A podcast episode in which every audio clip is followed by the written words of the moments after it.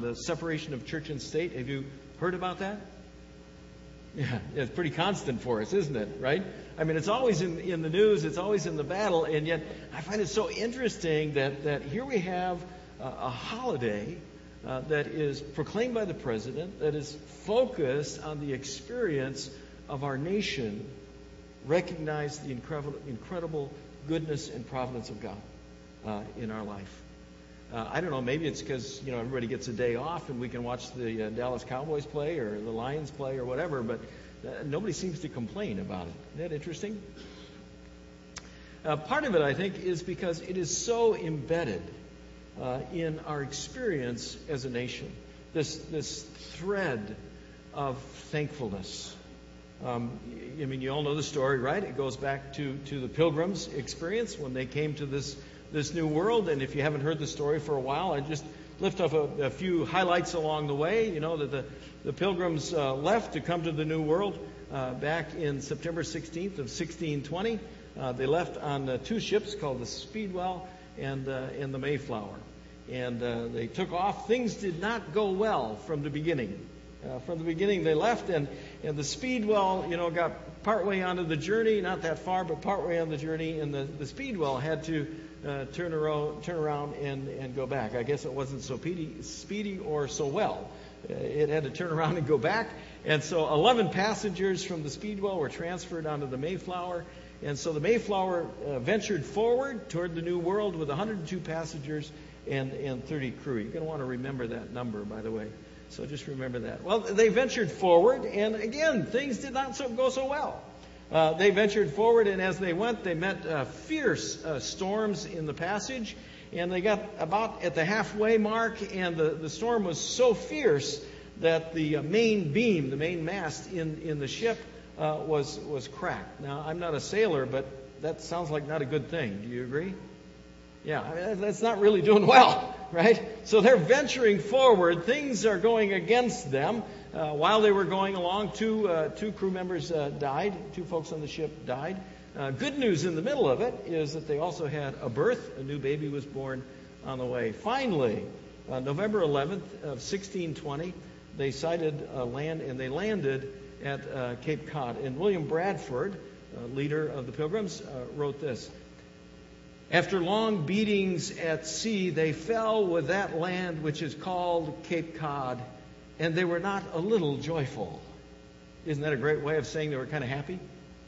They were not a little joyful. They're pretty darn happy, right? They finally made the passage through, through all of the battles and the obstacles and everything that worked against them to, to make this passage. They finally made the passage and they finally got to the new world they got to the New World, and before they started the, the, the, development, they, they did something called the Mayflower Compact. What's so interesting is that from the get go, from the beginning, they, they embedded the spirit of thanksgiving. If you look at the Mayflower Compact, in there it, it quotes uh, scripture and it says, Let them therefore praise the Lord because he is good and his mercies endure forever. So they went through all of this battle to get to the new world, all of the struggle, everything working against them, and yet when they got there, what was their spirit and their attitude? It was a spirit and attitude of thankfulness, of recognizing God is so good. Now, what's really interesting about that is they got to the new world and they got to Cape Cod. The problem is they got to the wrong place. That's not where they were supposed to go. They were supposed to land up in Virginia, and instead they landed at Cape Cod. And not only did they get there in the wrong place, but in the wrong time. They were really late in getting over. The, the passage to the New World took much longer than it was anticipated because of the battle they had to go through. And so they got there so late that winter was, was setting in in November and it was getting cold. They didn't have time to set up, uh, build homes and shelters. So sickness hit them. And so uh, William Bradford would also uh, write this of their first time, their first uh, experience, the first winter there in the New World. That which was most sad and lamentable was that in two or three months' time, half of our company died, especially in January and February, being the depth of winter and wanting houses and other comforts, being infected with scurvy and other diseases there died sometime two or three of a day. Sound like things are going well? Yeah, of those who came over, remember I told you, remember the number? Of those who came over, the 102 passengers and the 30 crew, by this time there were only 53 passengers and 15 crew members left of those who came over to the New World. And it gets worse. They came over to the New World. They came at the wrong time. They didn't get the crops planted. When they finally got the crops planted, their, their first crops failed. And then finally, when they amassed something to send back to the, to the old world to try to generate some income and send, send some goods back to the old world, the goods that they sent were pirated. So they got nothing. Are things going well? Not at all, right? I mean, they're having difficulty after difficulty after difficulty. And so finally, in 1623, an amazing thing happens, and the governor, William Bradford, calls for a day of thanksgiving.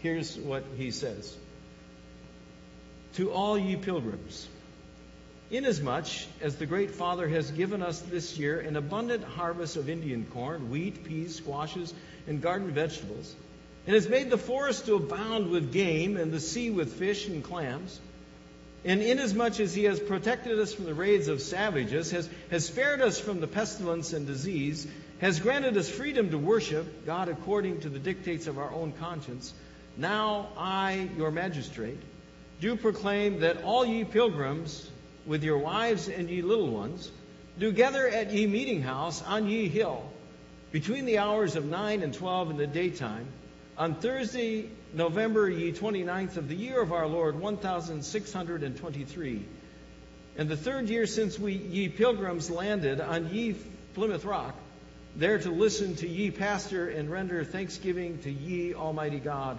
for all his blessings. Did ye get that? Right? By, by the way, just a little sub point. This pastors like to point these little things out. Did you notice how long they were in worship that day? Huh? Are you, are you hearing me on that one? Okay, so turn the watches off and the alarms, all that stuff. Yeah. Nine to noon, not a bad deal. Well, I mean, isn't this fascinating, though? I find this really fascinating. You know, I mean, here these people are who they're coming to this new world, right? And they came with such dreams and hopes and expectations. I mean, can you imagine everything that when they got on those ships to begin with, all that they brought with them to, to, to this new world, right? And all the way along, they're experiencing difficulties and challenges and disappointments and setbacks. I mean, things are difficult for them. And yet, three years into the whole experience, what is it they do? They stop, they pause, and they say, Thank you, God. Thank you, God.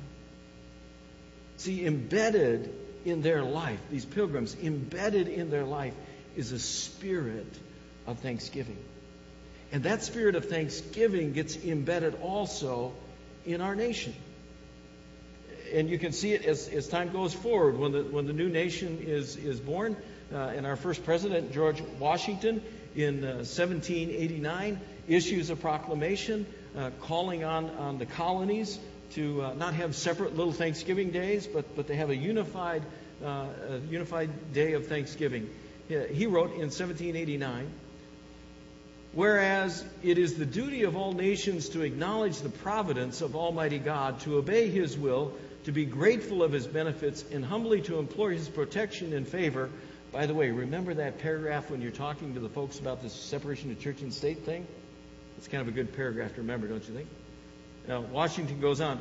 Whereas both houses of Congress have, by their joint committee, requested me to recommend to the people of the United States a day of public thanksgiving and prayer to be observed be observed by acknowledging with grateful hearts the many signal favors of Almighty God. Now, therefore, I do recommend and assign Thursday, the 26th day of November next, to be devoted by the people of these states to the service of that great and glorious being who is the benefit, benef, beneficent author of all the good that was, that is, and that will be. Isn't that awesome? I mean, it's kind of embedded, is, is this experience of a spirit of thanksgiving. Uh, and, and that continues on in our nation. So when, when the nation is torn apart by, by civil war, toward, toward the end of the Civil War in 1863, uh, uh, Abraham Lincoln uh, calls for the same day, a day of, of Thanksgiving, and he names the last Thursday in November. And by 1941, uh, Congress enacted and said that the fourth Thursday in November would be uh, a day of Thanksgiving uh, for our country. Kind of a little uh, subnote. I don't, I don't remember the president, but one of the presidents along the way uh, tried to move it to the third Thursday in November because he wanted to extend the shopping holiday for Christmas. Isn't that great?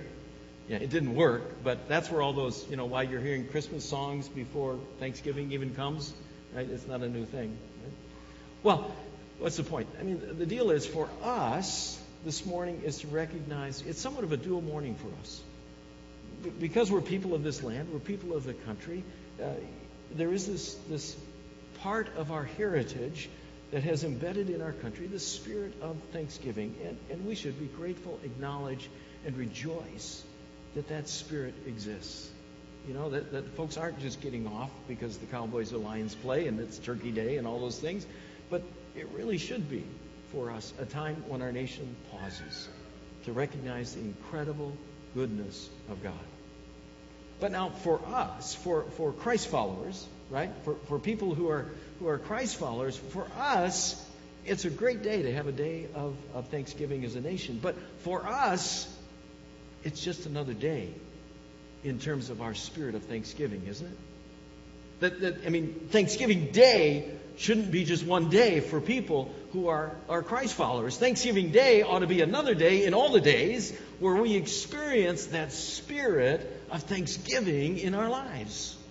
Uh, let, let, me show you where Paul challenges us with that. If you go to 1 Thessalonians 5, he writes to that church at Thessalonica uh, in the 18th verse, he says, Whatever happens, keep thanking God because of Jesus Christ this is what God wants you to do. What does God want you to do? Oh, be thankful, doesn't He? Now, notice the first two words in that verse. What are they?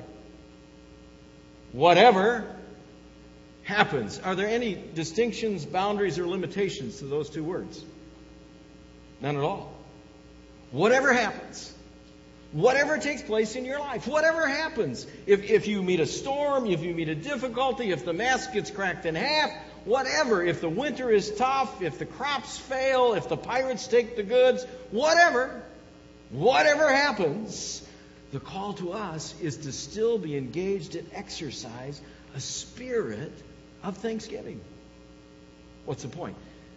For we Christ followers, the spirit of thanksgiving is not dependent, depending on the circumstances we experience. That we, we can have this incredible spirit of thanksgiving in whatever happens. Now, now there's a subtle distinction. It doesn't mean that we're thankful for all the difficulties and we're thankful for all the hardships and we're thankful for all the challenges. It does mean that in the midst of the difficulties, in the midst of the challenges, in the midst of the disappointments, we can still be thankful. You see the difference? Yeah, it's not saying, look, be thankful for whatever comes into your life. Now, you know, there's some stuff that's going to come into our life. It's not going to be good. Because, I mean, we live in a broken world. We make bad decisions and we walk contrary to God. Remember Jonah? And we just gave you that clip, by the way, to remind you about Jonah, right? Yeah, wasn't she great, that little girl? Awesome. But, you know, I mean, not everything that comes in our life is going to be good. We, we know that. Not everything's going to be good. But the gift to us is that whatever happens, whatever happens, we have the ability to exercise a thankful spirit. If you need more evidence, you can go to Ephesians. And uh, Paul, talking to the church at Ephesus, says, Speak out to one another in psalms and hymns and spiritual songs, offering praise with voices and instruments, and making melody with all your heart to the Lord. Now, I highlighted this for you. Shall we say the bold stuff together so you get it? You ready? At all times and for everything, giving thanks. When? At all times and for. Isn't that awesome? You see, embedded in us as a Christ follower is that incredible ability to rise above our circumstances because in all things and everything we can have a spirit of thanksgiving. We can have a spirit of thanksgiving. And that spirit of thanksgiving, when you start exercising that in everything, it lifts you above. It really does. When, when difficulties come into your life, when challenges, disappointments, heartache, all that stuff we know we're going to experience, when that comes into your life, you see, it's so easy for us to fall into a different spirit, to fall into the spirit of complaining. Okay? And the Bible warns us about the spirit of complaining. It gives us kind of this beware of the spirit of complaining. It, it comes in Philippians 2. It says, Do all things, all things, do all things without grumbling and fault finding and complaining against God and questioning and doubting among yourselves. Do you know people who have the spirit of complaining? You do, don't you? No matter what happens, they're always going to find a complaint about it. No matter what happens, they're always going to find a way to grumble about it. No matter what happens, they're always going to find the downside of it, right? And there's people who are just captured by this spirit of complaining. I mean, can you imagine the pilgrims when they, when they first got here? How easy would the pilgrims get to the new land and say, oh my gosh, this is horrible? I mean, this is horrible. We're in the wrong place. We're at the wrong time. The crops are failing. I mean, this is just a disaster. I mean, they could have got so captured by a spirit of complaining. And yet they endured because they exercised a spirit of thanksgiving, right?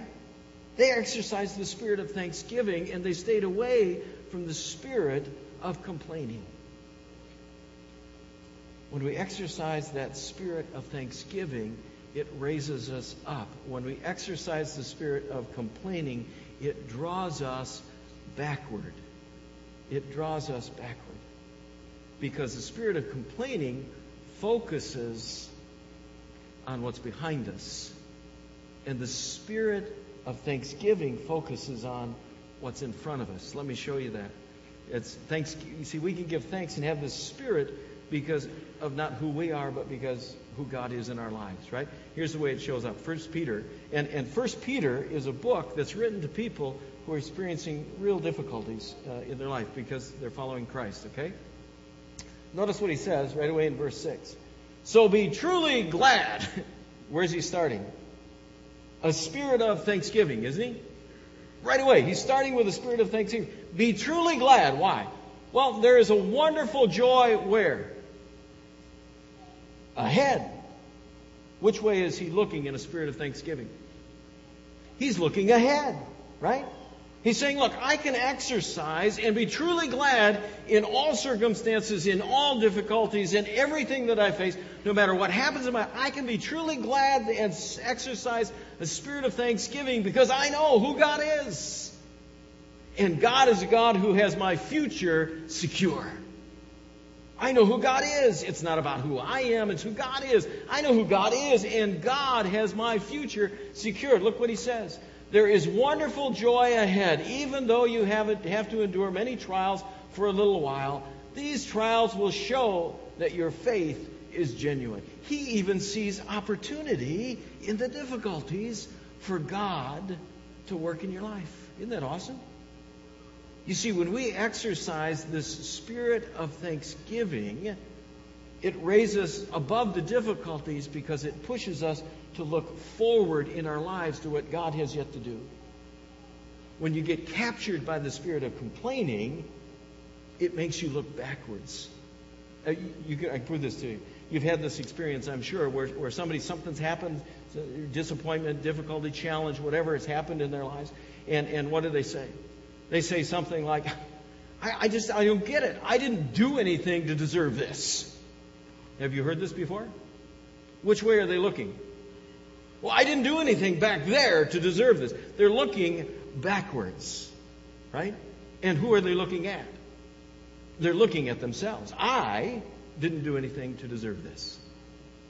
You see, what, what Paul would invite us to is exercise the spirit of thanksgiving that looks at who God is and looks forward to what God has yet to do in our lives.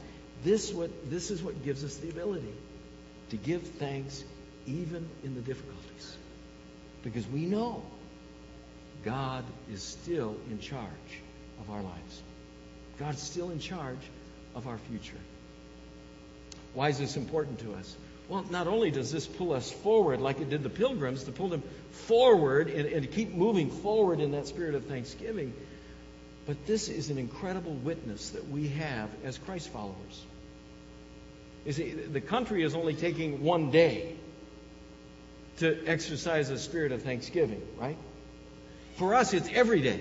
It's an opportunity every day to exercise the spirit of thanksgiving. And when we do it every day, it becomes the opportunity for us to make that witness to the rest of the world. If you uh, look at uh, 1 Peter, uh, he says in the second chapter, Always let others see, see you behaving properly, even though they may still accuse you of doing wrong, wrong. Then on the day of judgment, they will honor God by telling the good things they saw you do. What's he, he's telling us, right? This, this is our witness.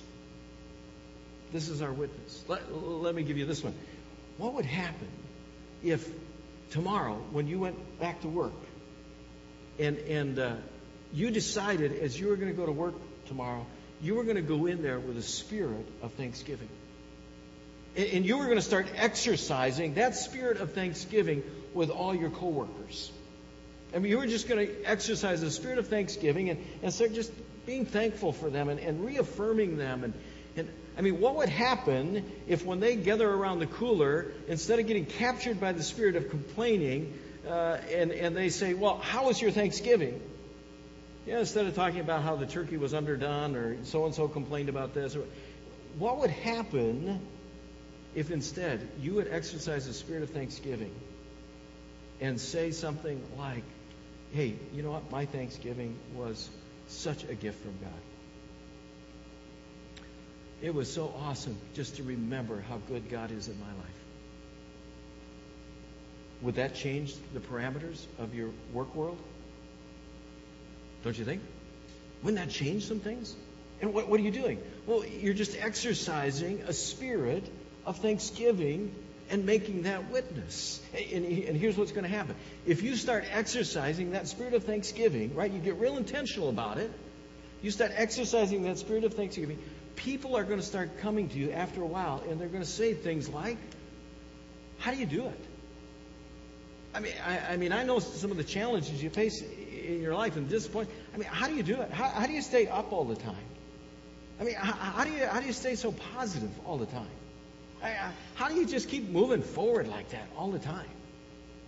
I mean, talk about an open door of opportunity that God created for you to just walk through with that person and say, you know, it's not about me. It, it's just, I am so grateful for what God has done in my life. I, I can't imagine but being thankful. W- would this make a difference? You see, the spirit of thanksgiving is not just a one day event for our nation, it's an everyday event and opportunity for us as Christ followers. And what's the root of it? What's, what's, what's the foundation? How, how, can, how can we do this? How can we make this happen? We make this happen because real thanksgiving, it doesn't come from the proclamation of a president. Everyday thanksgiving comes from our relationship of understanding how good God is to us in Jesus Christ. That, that's it. it. it. comes to us in Colossians, uh, Colossians 2. Colossians 2 says, And now, just as you accepted Christ Jesus as your Lord, you must continue to follow him. Let your roots grow down into him, and, and let your lives be built on him. Then your faith will grow strong in the truth you were taught and you will overflow with what? Is that awesome or what? You see the way it works? You see, the reason that we can have this spirit of thanksgiving is because we know, we know how good God is in Christ Jesus to each one of us. We can be so overwhelmingly thankful. You see, there isn't a day that goes by in my life that, that I'm not reminded of how broken I am and how good God is. And, and, that memory, that, that understanding, that, that growing deeper in knowing what Jesus did for me can lead nowhere else but the opportunity of a spirit of thanksgiving. Not because a president proclaims it, but because Jesus Christ accomplished it on a hill outside Jerusalem. Because Jesus Christ laid aside everything so that I can be new and I can be forgiven. And that's got to initiate, that's got to overflow into a spirit of thanksgiving. Thanksgiving, the holiday, great day, fantastic day. But living a life that is a thanksgiving life will change other lives. Let's pray. Father, we come to you today. We are so humbled. We really are. By everything that you accomplished in Jesus for each one of us in this room. Keep us mindful.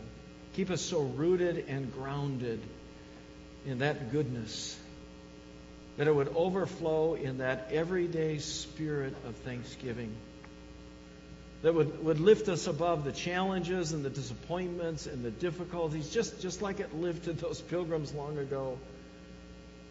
That we can be so awestruck by how faithful you are. And that, that we can let that flow not into just our lives and our days, but into the lives of other people. That, that we can overcome that spirit of complaining and instead push it aside and achieve that spirit of thanksgiving that will impact other people and set them free. Father, we thank you not only for one day, but we thank you for every day. Every day that we can live thankful in Jesus Christ. It's in His name we pray. Amen.